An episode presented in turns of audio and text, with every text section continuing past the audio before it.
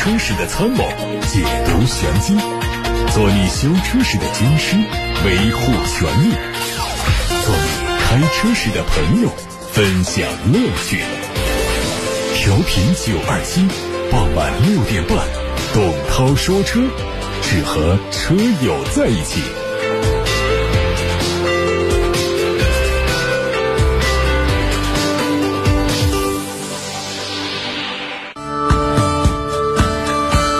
各位晚上好，我是董涛，欢迎来到今天的董涛说车直播当中。FM 九二七楚天交通广播，湖北省应急广播提醒大家，面对新型冠状病毒感染的肺炎疫情啊，预防是非常重要。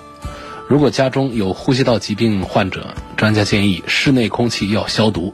对于室内喷洒空气消毒剂，熏香法、熏醋法效果不太好。通风是最好的防病方法。如果没有办法通风，或者家有呼吸道疾病患者，可以使用移动式紫外线循环风空气消毒机，在有人的状态下使用。今天董涛说车在直播当中给大家带来三个话题，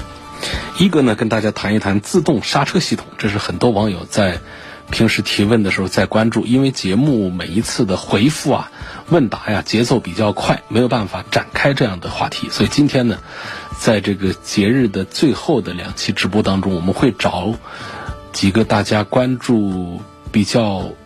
集中的话题，跟大家详细的分解。一个这是自动刹车系统，另外呢就是中保研有一个新的碰撞成绩出来，就是一汽丰田的全新卡罗拉。这款车的碰撞测试结果怎样？我们会在今天节目当中跟大家分解。另外还会跟大家盘点一下六十公里、八十公里和一百二十公里时速三种情形之下，哪些车的噪音最低？三个话题在今天董涛说车的直播当中要带给大家。好，我们今天首先要看到的是自动刹车。我们很多人都在。预测说，将来有一天可能我们不需要考驾照了，因为汽车都会自己行驶了，我们只是一个乘客了，再也不需要方向盘、油门、刹车了。那么，在这种情况下，你会不会愿意把自己和家里人的生命安全完全托付给一辆汽车呢？听起来有点天方夜谭啊，但是这是这几年汽车技术发展的一个终极方向，就是无人驾驶。那虽然说现在距离完全。自动驾驶还很遥远，但是在无人驾驶技术的发展浪潮中，越来越多的新的安全系统作为派生产物配置在我们的量产车上，这个自动刹车系统就是其中之一。对一台能够自动刹车的汽车，你怎么看呢？可能你会认为这样的技术很先进，能保障你的生命安全；也可能有人会认为说，这样的技术听上去就可怕，万一在你不知情的时候，系统。一不小心给你来一脚刹车，那绝对出事儿。但是这个技术如今确实已经用在了很多市售的普通车型上，并非是豪华高档车型，在很多的普通品牌中低端产品上也在配备自动刹车系统。所以今天我们就要跟大家分解一下这个技术到底是怎么回事儿，它到底靠谱不靠谱？所谓这个自动刹车系统啊，一般被在这配置单上被简称叫做 AEB 三个字母，很多厂家都有配备，但是会有自己不同的称谓。比如说沃尔沃，他们叫城市安全系统；那那么大众叫预碰撞安全系统等等。这个系统呢是由感知装置、控制装置、执行系统来组成的。那什么叫感知系统呢？就好比是车的眼睛。那什么是控制装置呢？就相当于汽车的大脑，而执行系统就相当于汽车的手和脚。在我们大意疏忽的时候，没有预见到事故即将发生的时候，帮忙补一脚刹车，来及时防止事故的发生，就需要感知系统、控制系统和执行系统一起发生作用。感知系统啊，它负责探测。汽车和前方障碍物之间的距离，一般采用摄像头或者是雷达这样的零件来完成。通过感知系统收集到的信息，后台的控制系统就会进行一系列的复杂的运算，判断前方障碍物的种类、大小、距离、趋势，啊，总之就是是否有可能碰撞上的潜在的风险，计算机会在极短的时间测算出来。一旦触发这个条件成立，先是会通过警报来提醒驾驶员，如果条件更加严峻的话，就会直接向控制系统下达指令，通过控制电子刹车系统自行完成刹车的过程。这样说的话，这个自动刹车系统啊，似乎是功能很强大，但实际上呢，它并不是万无一失的。因为早前就有很多类似的系统失效的事件，有不少都是汽车厂家、呃汽车的经销商在公开做系统功能演示的时候就玩砸了。那系统它没有能够及时的刹停汽车，让汽车直接撞上去，这到底是怎么回事呢？首先，我们要知道，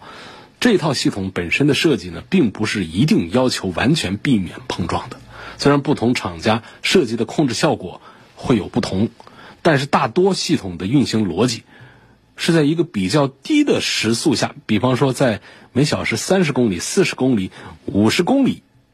这样的时速下实现完全刹停。超过了这个速度限制之后啊，就只能达到降低碰撞程度的效果。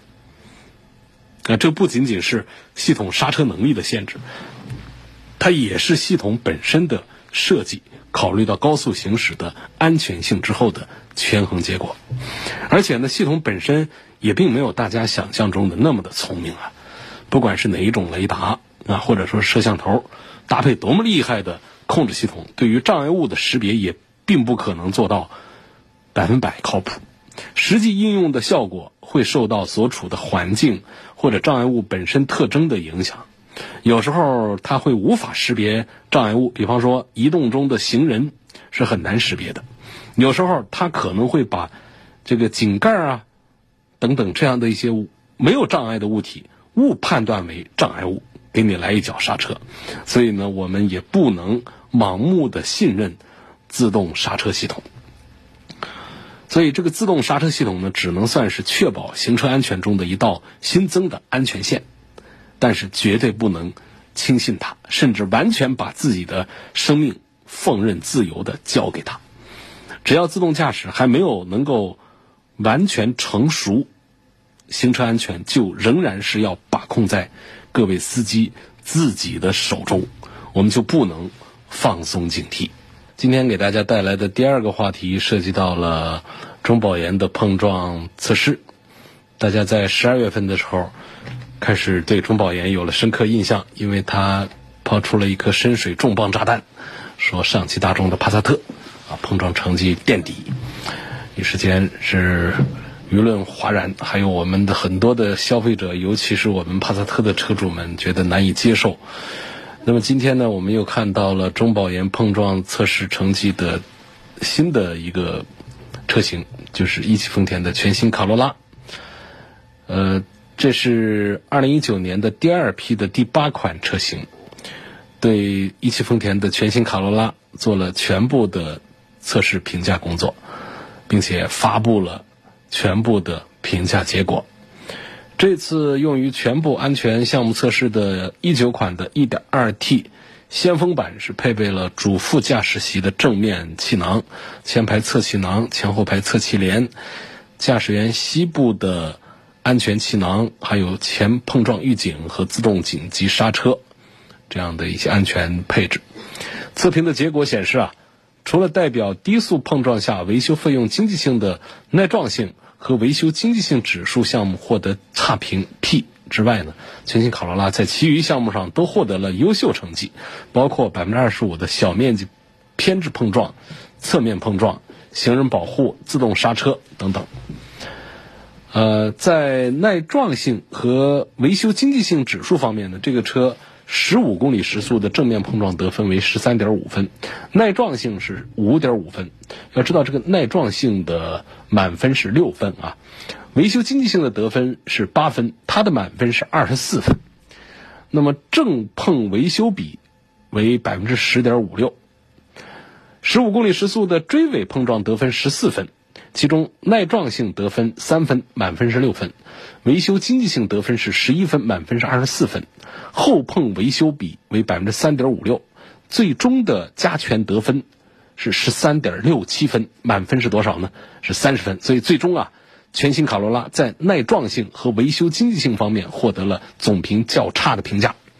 呃，这个话怎么解释？就是讲啊，在它这个车追别人的尾和这个车被别人追尾这两种情形下啊，这车可能修起来都比较花钱，就是它耐撞性不好，然后维修的时候啊，它的换配件的这个开支也都比较贵，这也是跟我们对于一部分这个经济型的日系车的这个安全性的一个呃固有的一种认识其实是吻合的。就讲这些车呢不耐撞，一撞啊就变形厉害，修起来可费钱了，啊，那么在全新一代卡罗拉的这个偏置碰撞当中，确实是得到了印证啊。那么接着我们再来看它其他几项呢，它的碰撞成绩啊，呃，评价还不错。比方说，在车内成员安全指数方面，这个车获得的是优秀评价，百分之二十五的偏置碰撞、侧面碰撞。车顶强度、座椅头枕这四大项内所有的细分项目测评结果都是优秀。这个优秀的结果呢，在这个中保研的测试体系当中呢，是用英文字母 G 来做代表的。所以刚才说的这四大项里面的所有的测评结果都是 G。在车外行人安全指数方面，它的头型实验得分十六点五九六分。腿型实验得分是满分，总得分二十二点五九六分，得分率是百分之七十五，所以它最终获得了优秀的评价。在车辆的辅助安全指数方面，实验车辆传感器类型是单目摄像头加毫米波雷达，它的前方碰撞预警得分是满分，自动紧急刹车得分是满分，总得分总共六分都是满分，那最终获得的也是 G 的评价，优秀评价。啊，这是跟大家介绍的这个一汽丰田的卡罗拉，呃，有让大家意外的地方，有让大家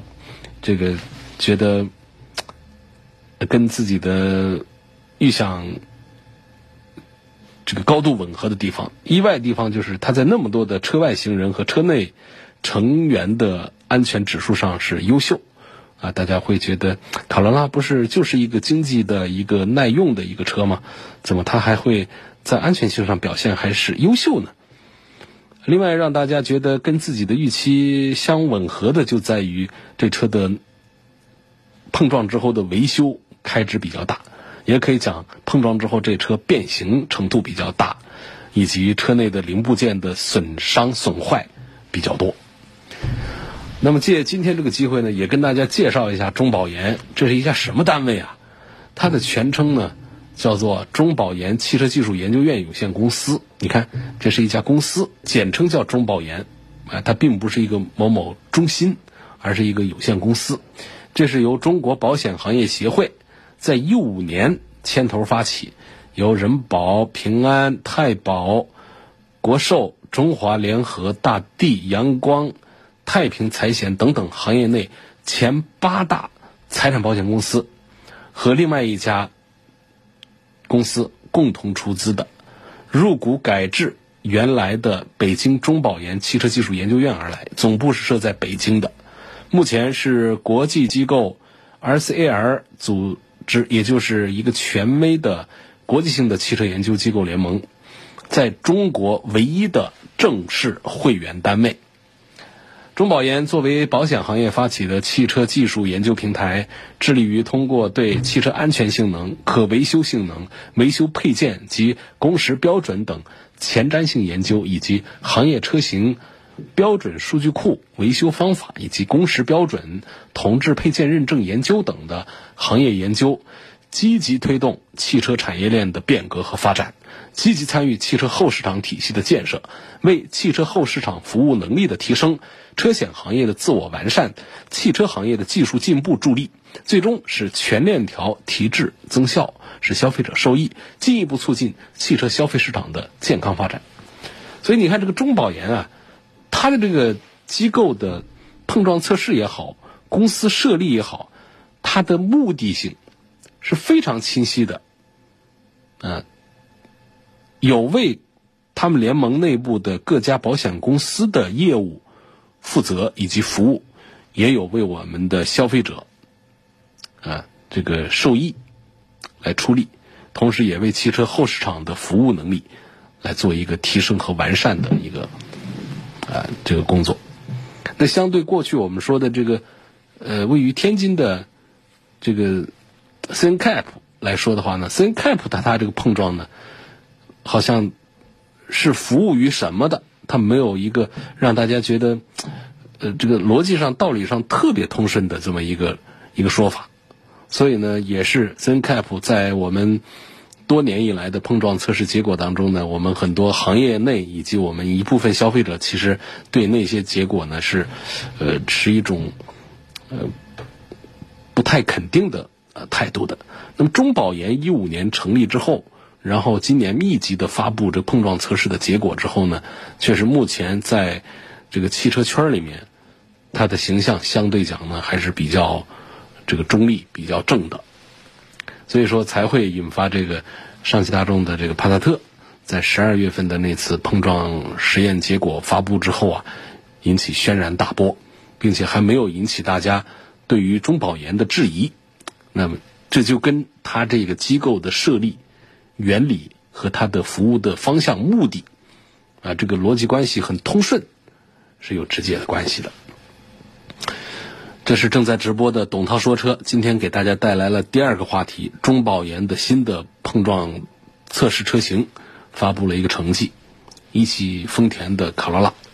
那么待会儿呢，我们还会为大家带来一个重磅的话题呢，就会谈到这个噪音。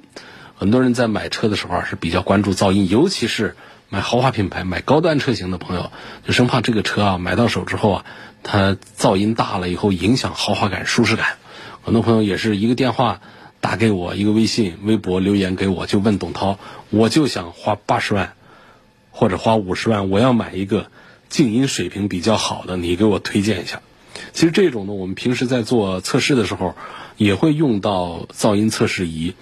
但是呢，没有系统的给大家梳理整理过，说。评比过，说哪一个车噪音水平最低？因为这个测试呢，它是就像这个中保研的碰撞测试一样，它是需要条件的。条件如果不严谨的话，测试的结果也就不可信。那么在今天整点的呃休息之后，我们跟大家带来的就是在目前市面上常见的几个豪华高端产品上，他们的。六十公里、八十公里和一百二十公里时速下的这三种情况下的，呃，噪音水平的排名，这是一个测试的结果，要跟大家分享。FM 九二七楚天交通广播，湖北省应急广播提醒大家，目前正处在冬春季传染病高发季节，市民要增强卫生健康意识。从外面乘坐公共交通回来之后，衣物不需要进行特别处理。如果去过呼吸道传染病患者的病房，而且和患者有近距离的接触，衣服需要及时更换清洗，必要的时候要进行消毒处理。家用餐具可以用开水或者说蒸汽消毒，或者说煮蒸至少十五分钟。消毒后的餐具不可以再用抹布重新擦拭，要存放在清洁密封的容器内，避免再次污染。您正在收听的是董涛说车。今天董涛说车仍然在直播，但是呢，我们跟大家带来了三个话题。一开始跟大家分享了一个关于自动刹车系统的原理方面的一个知识帖。第二个呢，我们谈到了中保研刚刚发布的一个新的车型的碰撞测试结果，一汽丰田的卡罗拉。啊，说这车呢撞了之后啊，维修费比较高，呃，然后车损率比较高，在这两项上是得分比较差，但是呢，在车内车外的这个人员的保护方面，分值都还很不错。今天的第三个话题来了，跟大家聊一聊这个静音效果，尤其是在大几十万、上百万买个车的这个车主们看来，这个静音效果是这个车的舒适性、豪华性的一个很重要的指标。我们常常说，对于大部分的驾驶员来说，红灯之间的这个快慢，其实大家并不太看重，但是一台车的静音效果就是让每个人都能感觉到的，尤其是长途出行、高速行车的时候。所以今天呢，我们就跟大家来聊一聊，在六十公里、八十公里和一百公里这三种呃这个常见的时速下啊，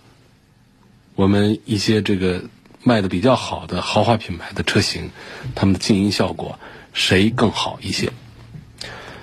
这个噪音评价呀，它的判断标准呢，它是有两种的，一个呢就是紧凑型车级以下的，第二个是中型车级以上的。所以呢，通常不会出现一个拿这个级别比较低的车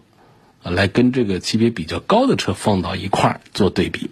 你比方说，我拿一个帕萨特啊，我来跟一个奔驰的 S 放到一块来对比这个噪音的好坏，这是这是没有意义的事情。所以说，级别高的车型，它的评价标准也会随之提高。那比方说，有一台中型车的噪音值低于一台紧凑型的车，但是并不代表它的 AHE 一百这个得分呢一定会高于紧凑型的车。那么从这个两个标准的差距来看，主要差异呢是在行驶之后的噪音表现。六十八十一百二十这三个时速的噪音值的差距在两到三分贝之间。再考虑到大部分的噪音感受来自行驶之后，所以呢，我们都要盘点的就是六十八十一百二十公里时速三个时速下的这个噪音值，会尽量的规避掉各种变量变数，比如说所有车辆的测试都在同一个道路来进行。甚至是在同一个下午来进行。那测试时候，这个车辆的轮胎、原厂标准胎压，还有噪音的测试设备，使用同品牌、同系列的这个仪器等等。当然，还是会有一些不可抗拒力的因素，包括这个风速啊，呃，这个气温的不同啊，对测试结果也会产生比较细微的影响。那首先呢，我们就在这个这一系列的车型当中啊。呃，挑选出车内噪音这一项获得满分的车型，再根据刚才说的三个时速下的噪音值来分开做比较。毕竟一台在六十公里时速行驶的时候噪音很小的车，未必它在一百二十公里高速巡航的时候表现还好啊，还是继续出色。总体来说呢，就是能获得一点五这个满分的车型就已经算优秀。但是在这个测试体系里面想脱颖而出。仅仅拿满分还不够的，还得看每一个细分维度的表现。所以最终呢，就选取每一个时速下噪音值最低的这个四台车来为大家介绍。啊，我们首先我们从这个第四名看起。啊，我们首先从这个六十公里时速的这个噪音表现看起，这当中呢，我们又又先从这个第四名看起，呃，第四名是谁呢？是沃尔沃 XC 四零 T 四，啊，四驱智雅豪华版，它在六十公里时速下的噪音值是五十四点四分贝。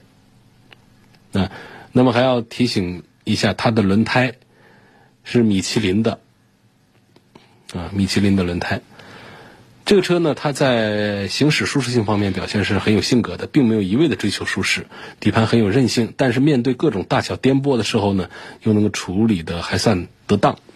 转向的手感仍然是当下流行的一种电子味儿，阻尼感不强，路感也被过滤掉不少。这样的调教能够减轻很多不必要的震动，啊，减少长途驾车的疲劳感。沃尔沃 x C 四零在噪音处理方面，它隔音效果是很好的。打开窗户行驶和关上窗户完全是两个世界，因为它的发动机噪音并不小，只是车内隔音做得很出色。同时啊，它的风噪。路噪的隔绝效果也都是非常好，不能只靠这个噪音大小来判断车速，那样的话就很容易超速。排在第三名的是谁呢？是吉普的指挥官，2.0T 的版本。这车的六十公里时速下的噪音值是五十四点三分贝。吉普指挥官的底盘它是倾向于舒适调教的，路面上几乎大部分的细碎的颠簸啊都能够帮你过滤掉，开起来是非常舒服的。只不过路感也确实是被削弱了很多，减震器的标定很适合中国复杂的道路情况，哪怕面对较大的起伏和颠簸都能一一化解。但是在激烈驾驶的时候，底盘的侧向支撑性还是比较有限，属于典型那种美系的船式的摇晃风格。通过实测啊，吉普指挥官的噪音成绩让人满意。车辆对发动机噪音和路噪的把控能力更突出一些，而风噪主要是来自于后视镜。车速超过一百公里的时速之后呢，风噪声音就会越来越明显。不过，作为一台售价只在三十万左右的这个中大型的 SUV 来说呢，能有这样的表现也算是比较出色了。啊，这个吉普把自己专门为中国人。量身打造的中型 SUV 起了两个名字，一个七座版叫大指挥官，五座版叫做指挥官。两个车各有不同的配置啊，若干款的车型，基本上我们都可以把它叫做指挥官。那么第二名呢是谁呢？奔驰 GLE，它在六十公里时速下的分贝值是五十三点二，啊，它用的轮胎是倍耐力。拥有空气悬挂的奔驰 GLE 开起来是非常舒服的啊，它可以非常从容的把路面上的各种颠簸化解掉，你甚至不用刻意的去躲避一些大的坑洼，一切都交给底盘去处理就可以了。但是在一些比较大的动态输入面前呢，这个悬挂对重心的控制并不好，可以明显的感觉到重心在转移。开 GLE 的时候几乎感觉不到任何噪音的滋扰啊，仅存的一些噪音呢，反而是成为一种对驾驶员的回馈感。整个驾驶过程中，你听到的更多的是发动机的声音，还有来自底盘的这种过滤的这个震动的声音，那种路噪从轮胎这儿来的路噪啊、风噪啊，都是比较弱的，所以它排在第二名，拿到亚军，五十三点二分贝。那冠军是谁呢？凯迪拉克 CT 六，啊，这个车呢，它在。六十公里时速下，噪音值只有五十二点三分贝。这车的轮胎用的是固特异的玉成。在行驶方面呢，凯迪拉克 CT 六对比之前的三款 SUV，它的最大优势就是底盘的紧致效果非常好。那在提供了出色的行驶质感和行驶舒适性的同时呢，能够提供很好的支撑性。这车的长度其实很大了，有五米二，但是开起来你会觉得这车并不大。CT 六的噪音值的表现和实际感受是一样的啊，从数据来说低于平均值六个分贝之多，领先第二名奔驰 GLE 也将近一个分贝值。尽管在六十公里时速的测试当中，车辆之间的噪音差呀不会有太大的差距，但是 CT 六还是凭借出色的发挥摘到了这个六十公里时速下噪音值的冠军。啊，我们接着还跟大家把剩下的几个也分别跟大家介绍一下。刚才说的是。前四名嘛，后面还有保时捷 Macan 2.0T 版本，宝马740，雷克萨斯的 ES 260，还有凯迪拉克 XT6，宝马 X7 以及标致 508L，看见没？哎，标致508排进了前十，那它跟这个宝马 X7 分贝值上只区别在0.1，大家想象一下，脑补一下，呃，一个十万出头的508。跟一个百万级的宝马的叉七，在六十公里时速下的噪音分贝值只有零点一分贝的差距，这实在是啊，实在是不好说了。下面我们要关注到的是另外一个速度级，速度级就是八十公里时速，这也是一个比较常用的一个速度段了。那么它排在第四名的是奔驰的 GLE。你看刚才的这个奔驰的 GLE 的排名还不错啊，它在六十公里的时候排的还比较靠前，排在第二名。但是到了八十公里的时候，它就掉到第四名来了。它的值是五十六点九分贝，用的轮胎刚才说了啊，这倍耐力。呃，GLE 的后面呢，是我们刚才提到的那个很牛的这个呃非豪华品牌的轿车，标致五零八。它在八十公里时速的成绩是五十六点八分贝，嗯，然后，总之呢，就在这个上榜车型当中呢，售价最亲民的标致五零八，确确实是在隔音降噪上是亮点啊。你看它前排是双层的隔音玻璃，这个效果是非常好。呃，包括它车内其他地方的一些填充物，肯定也是下了功夫的。那么排第二名的是五十五点八分贝的一个车，就是吉普的指挥官。呃，最后看到了第一名对，第一名跟刚才六十公里时速的第一名是同一个车，凯迪拉克的 CT 六，它的八十公里的这个噪音也只有五十四四点七分贝。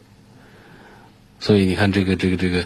CT 六本身它的悬挂啊，已经很有这个大型车的素质了，而它在隔音降噪上，在六十公里和八十公里这两个速度段里面的表现都这么的出色，确实是应该给它点赞。好，第一名凯迪拉克 CT 六，第二名吉普指挥官，第三名标致五零八，第四名奔驰 GLE。那后面的排位是凯迪拉克 ST 六，宝马七四零，领克零二。你看，哎，领克零二在八十公里时速的时候冲到第六名来了。还有保时捷的 Macan 二点零 T 的版本，还有宝马的叉七还在排第九。刚才六十公里时速的时候，大家还记得它排第几？排在第九。对，现在。在八十公里时速，它还在排第九。那么第十名的是雷克萨斯的 ES 二六零，还记得刚才六十公里时速的时候，雷克萨斯的 ES 二六零成绩还是不错的。嗯，在那一组里面呢，它是冲到了第七位，现在它垫底了。嗯，好，那么大家在高速上用的最多的速度段呢，就是顶着我们的限速跑一百二十公里时速。那这个时候我们就。呃，我们就会发现又有一番新的天地出现了。这时候，宝马叉七跑到了第四名来了，第四名，它的分贝值是六十一点三分贝，啊，所以这个当这个以运动和驾驶乐趣著称的宝马开始注重行驶舒适性的时候呢，确实这个全新的这个叉七呢就开始啊，这个有一有一点点市场了。工程师的努力就是让它更舒服，底盘调教啊各方面都还是很不错，尤其是在过这个障碍地带的时候呢，它是很平稳、很从容的。所以从这个高速一百二十公里的时速来看，宝马叉七这儿表现还是不错的。嗯，接下来看到的第三名是宝马的七四零，宝马的叉七，宝马的七四零。就是三点零 T 版本的七系，嗯，这个成绩都还是不错，分别是第四名和第三名。它的一百二十公里时速下的噪音值是六十一点一分贝。这个行政级别的车呢，我们当然是要从乘客的角度来考察它。这车用的是普利司通的轮胎啊，博天族系列。呃，即便它没有配魔毯悬挂，但是它已经表现的底盘够软，包括它的自适应双轴空气悬挂。啊，对路面的接缝啊、坑洼呀，都会有呃有一种慢节奏的上下摇来化解它。嗯，呃，其实，在六十到八十公里的这个时速的环节当中呢，七四零的表现也还是不错的，拿了两个第六名啊。在那么在一百二十公里时速的表现呢，是排在第三名，也算是比较出色的。那么也从一个侧面说明，行政级别的车型更偏重的是什么呢？高速巡航时候的噪音表现。所以，如果说你是一位热爱乘车出行的贵宾的话，那么选择宝马七四零，对你对你的司机来说，都是一件呃这个幸福的事儿。呃，大家是不是在盼望另外一个车？说不是说最舒服的一个奔驰 S 吗？怎么在六十啊、八十啊、一百二里面都还没有提到它？那恐怕。在接下来的名单里面也都不会提到它，啊，就是这个。我们来看第二名是谁呢？第二名是凯迪拉克 CT 六。那凯迪拉克 CT 六曾经拿了两个第一名，现在在一百二十公里时速的时候拿到第二名，这成绩真的是非常的耀眼了。它的具体成绩是六十点八分贝，啊，所以这个。尽管说宝马寄出了两台旗舰车，一台旗舰 SUV，一台旗舰轿车，但是在噪音方面，呃，这个还是败给了凯迪拉克的 CT 六的。所以说，如果说你对车内的静音效果非常看重的话，通过刚才的一番比试啊，我们应该能看出来，真正拿这个总体上的冠军的是谁了？啊，还是 CT 六。好，然后还有第一名，一百二十公里时速的第一名是吉普的指挥官。啊，就像，就谁也不会想到，一个实际卖价在三十万出头的一个吉普的指挥官，他最终还会在最严苛的一百二十公里时速的这个段位这个环节当中，会最终夺魁。啊，虽然说这个车它平时的媒体曝光率和街头的曝光率都不算高，但是确实在这一次的噪音测试当中，我们还是记住它。美系中型 SUV 吉普的指挥官中国定制版本的表现还是不错啊。最后我们还是把这个总体上的一百二十公里速度段的榜单跟大家发布一下。第一名是吉普的指挥官，第二名是凯迪拉克 CT6，第三名是宝马740，第四名是宝马 X7。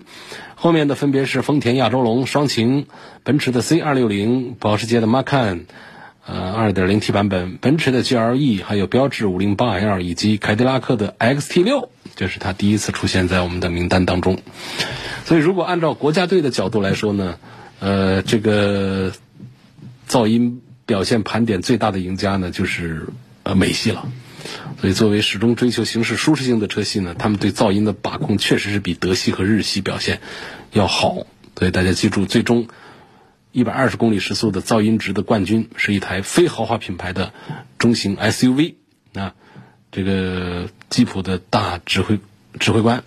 这是一个美系。然后呢，在这个